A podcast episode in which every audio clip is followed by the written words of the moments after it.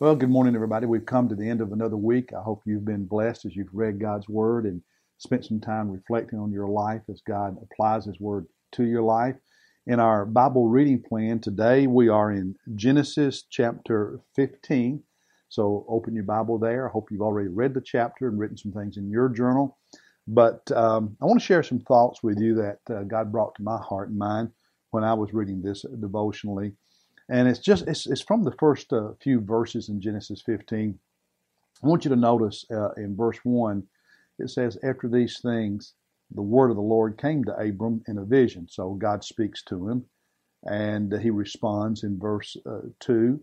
And then in verse 4, you'll notice again, then behold, the word of the Lord came to him, came to Abram, saying, um, talking about Abraham having a, a descendant from, and, and through his descendants there would be a great nation. And and Abram, you know, acknowledged that he had no heirs of his own. His, his, closest heir would be a relative back in Haran where he had left and where he moved from when he came to the promised land, to Canaan.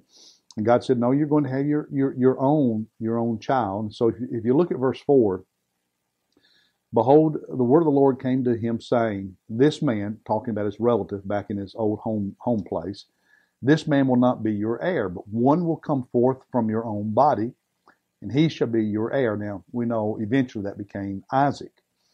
Um, and um, then God, in verse 5, takes Abram outside and said, Now, look toward the heavens and count the stars, if you're able to count them.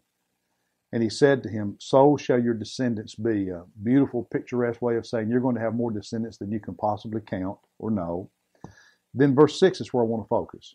Then he, Abram, who would become Abraham later, then he, believed the Lord. He believed in the Lord.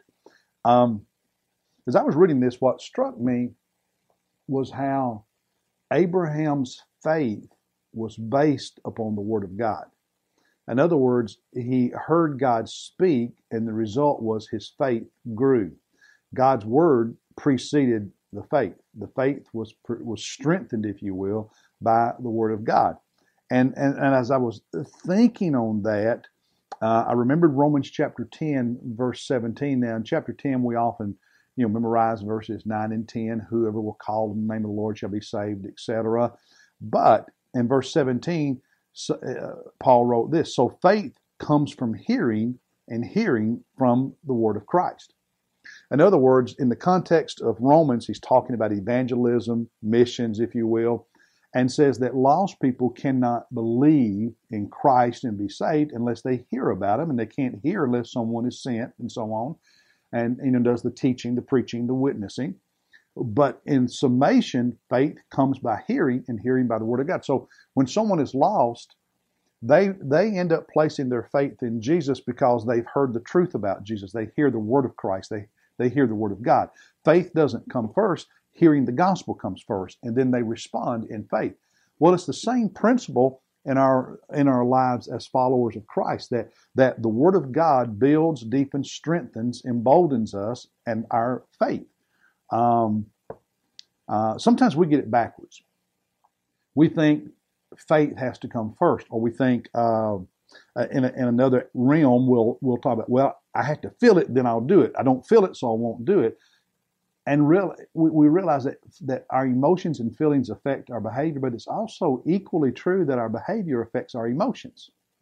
What we do affects how we feel. What we experience affects how we feel. Well, hearing the Word of God affects our faith. And that's why, as a follower of Christ, as a disciple, you need to be in God's Word every day. You, that's one of the principles of our D group ministry here at First Baptist or of our Bible reading plan and encouraging people to read the Bible every day and producing these videos to encourage that um, is because the more you get into the Word of God, you hear God speak to you. Okay? The Holy Spirit takes His Word and speaks it into your life. And the byproduct of that is if you respond properly, is your faith gets stronger. Your faith is never going to be stronger if you ignore the Word of God, if you never read the Word of God, if you don't get into it and encounter Jesus through it.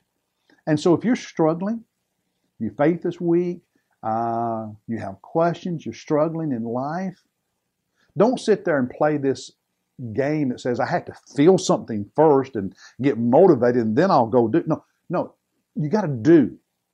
Um, think about it like this: nobody loses weight until they change their diet and behavior. You don't get in shape until you exercise. You're not going to be strong spiritually until you do the spiritual disciplines that feed faith. So, Abraham believed God, but he heard the word of God before his faith was stronger.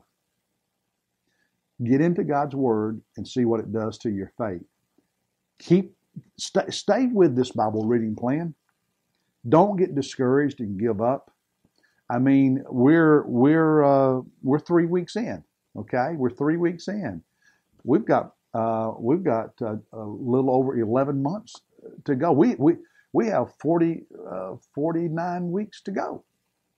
Stick with it. Watch what God will do in your life. Stay in His Word, encounter Jesus, and watch your faith grow. God bless you.